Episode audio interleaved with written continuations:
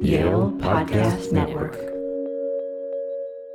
Hi, I'm Alix Kashdan, a Master's of Environmental Management candidate at the Yale School of Forestry and Environmental Studies. I recently sat down with President Laurent Fabius, the president of the French Constitutional Council, which is the equivalent of the Supreme Court here in the U.S.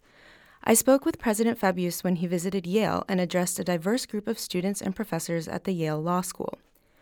He presented his view of the current state of international environmental law, as well as his vision for the future of global environmental collaboration. President Fabius has spent nearly 40 years in government, including serving as Prime Minister, Minister of Foreign Affairs, and chair of the 2015 UN Paris Climate Conference. I spoke with him about the Global Pact for the Environment, which represents his vision to strengthen the legal links between environmental pledges and action we also discussed his views of the challenges and opportunities in the sphere of environmental law. What do you see as the greatest challenge facing international environmental law today? Um, well, first, there are a lot of challenges uh, facing uh, environment itself uh, because um, for climate change, for biodiversity, uh, for um, land, uh, water, air pollution situation is pretty bad. And obviously, it has relationships uh, with law uh, because we have some laws in different sectors, uh, some agreements, about 500. But uh, first, uh, many of them are not really binding and second, uh, there is a lot of gaps, I mean, sectors uh, which are not covered by law, real law with legal force. And therefore, if we want to have a betterment of the situation of environment, we have to use all the techniques. I mean, uh, technology, I mean, uh, political forces, social forces, economic forces, but also law, because law has an influence, obviously, on the real situation. And as far as environment is concerned, we need to uh, tackle seriously the problem. Mm-hmm. Um, what are your impressions of where things stand right now with the 2015 Paris Climate Change Agreement? Well, the 2015 uh, Paris Agreement has been uh, brand new and uh, it has been adopted and uh, signed by every nation in the world, which was a, a sort, sort of miracle. and uh, it was very positive.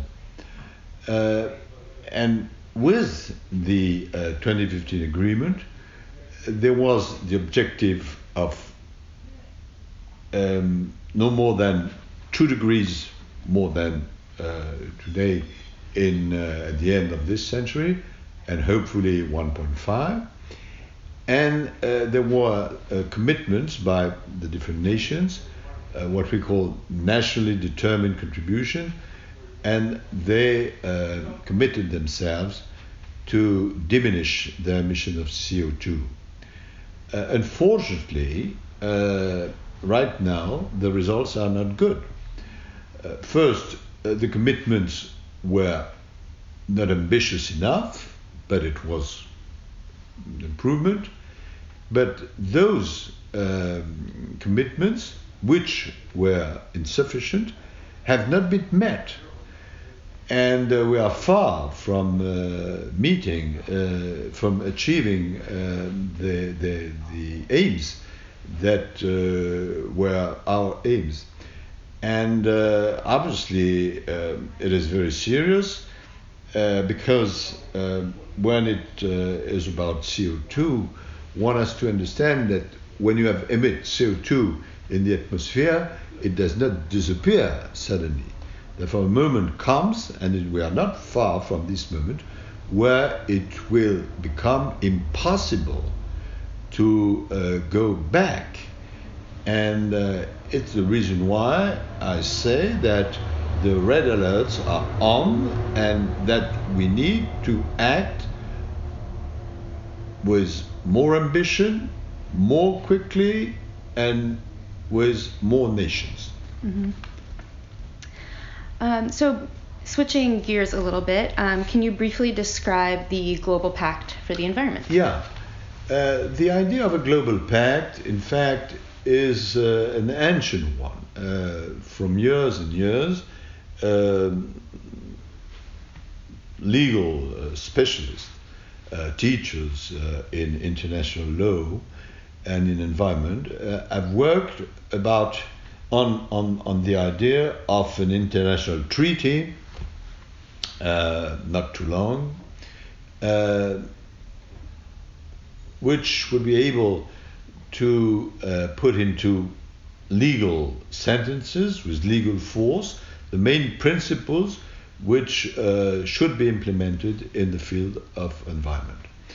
Uh, an important work has been uh, achieved, but it has not been possible in the past uh, to give um, a political outcome to uh, this work.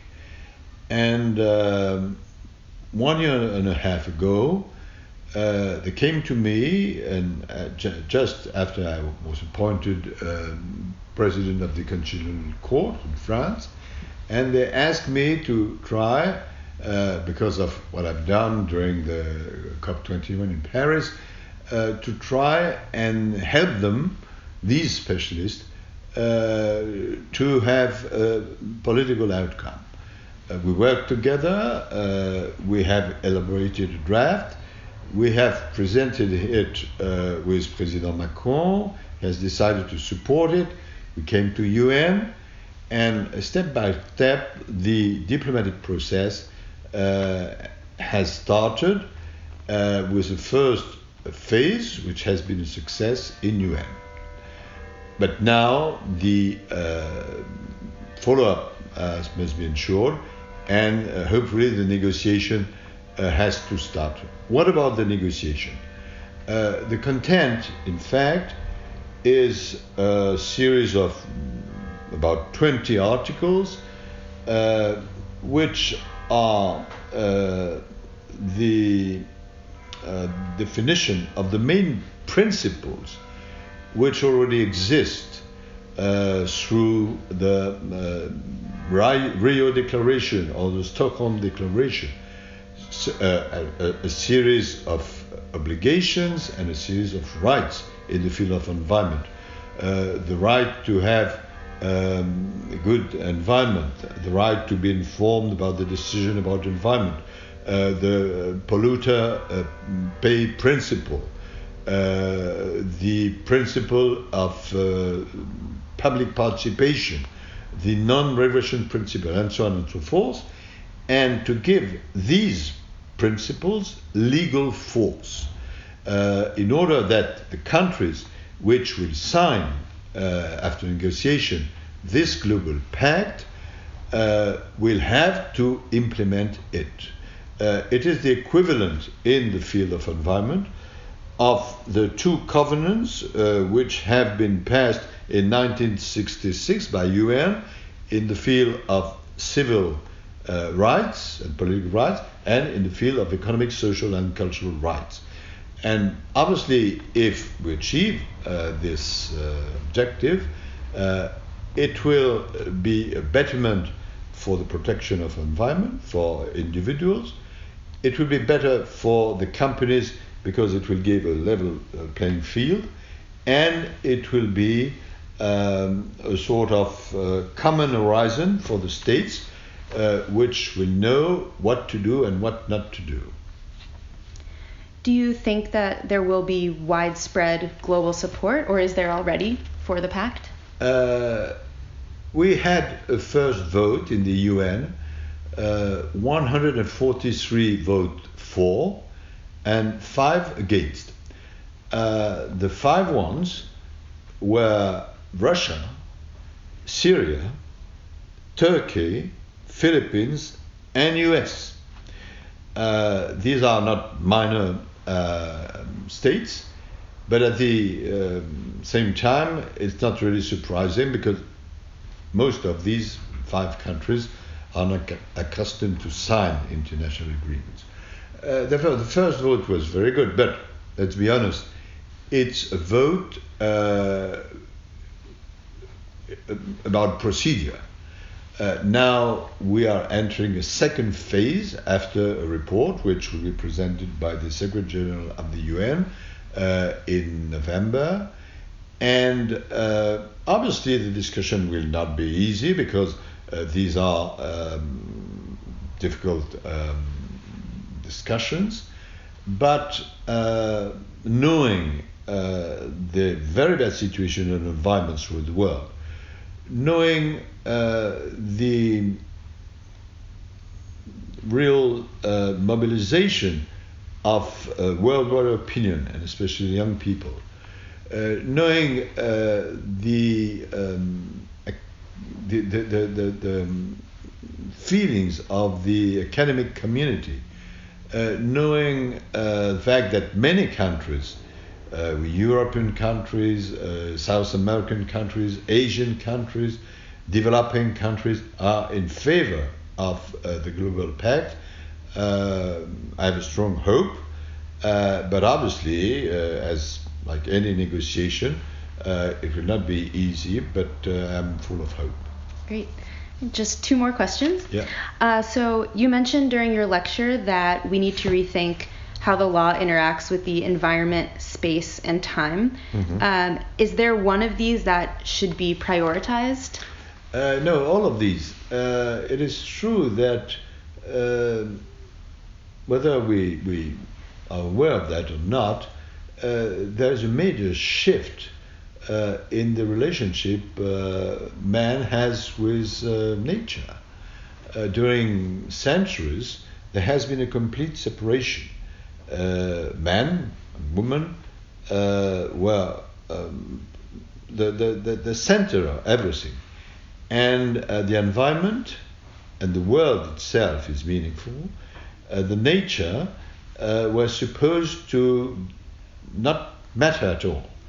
Uh, in fact, we're more and more, aware that uh, everything is systemic and that obviously human is terribly important, uh, human being, but um, there is a, a very important uh, place to, to, to, for, um, for, for nature, for animals, uh, for uh, water, for oceans, and it's a sort of continuity of life uh, on the earth. And this has consequences uh, in terms of taking into consideration the na- nature. Uh, nature has to be nurtured.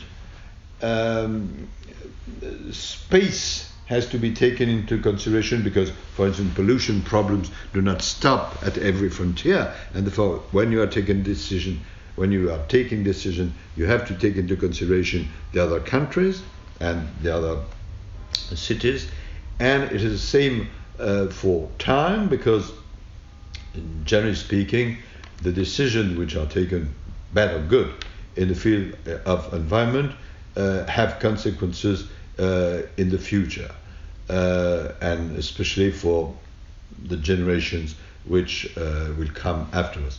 Therefore, it's a complete shift in the relationship between the concept of man and nature,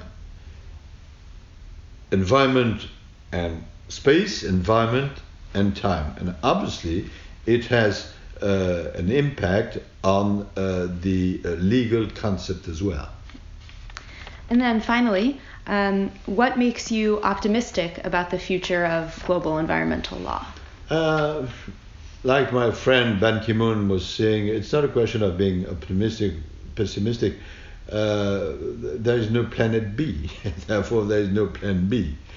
And uh, we have to do that, uh, otherwise, obviously, the planet will still be alive, but an important uh, share of uh, will not be alive anymore. All right. Thank you very much. Thank you. Merci beaucoup. Merci à vous.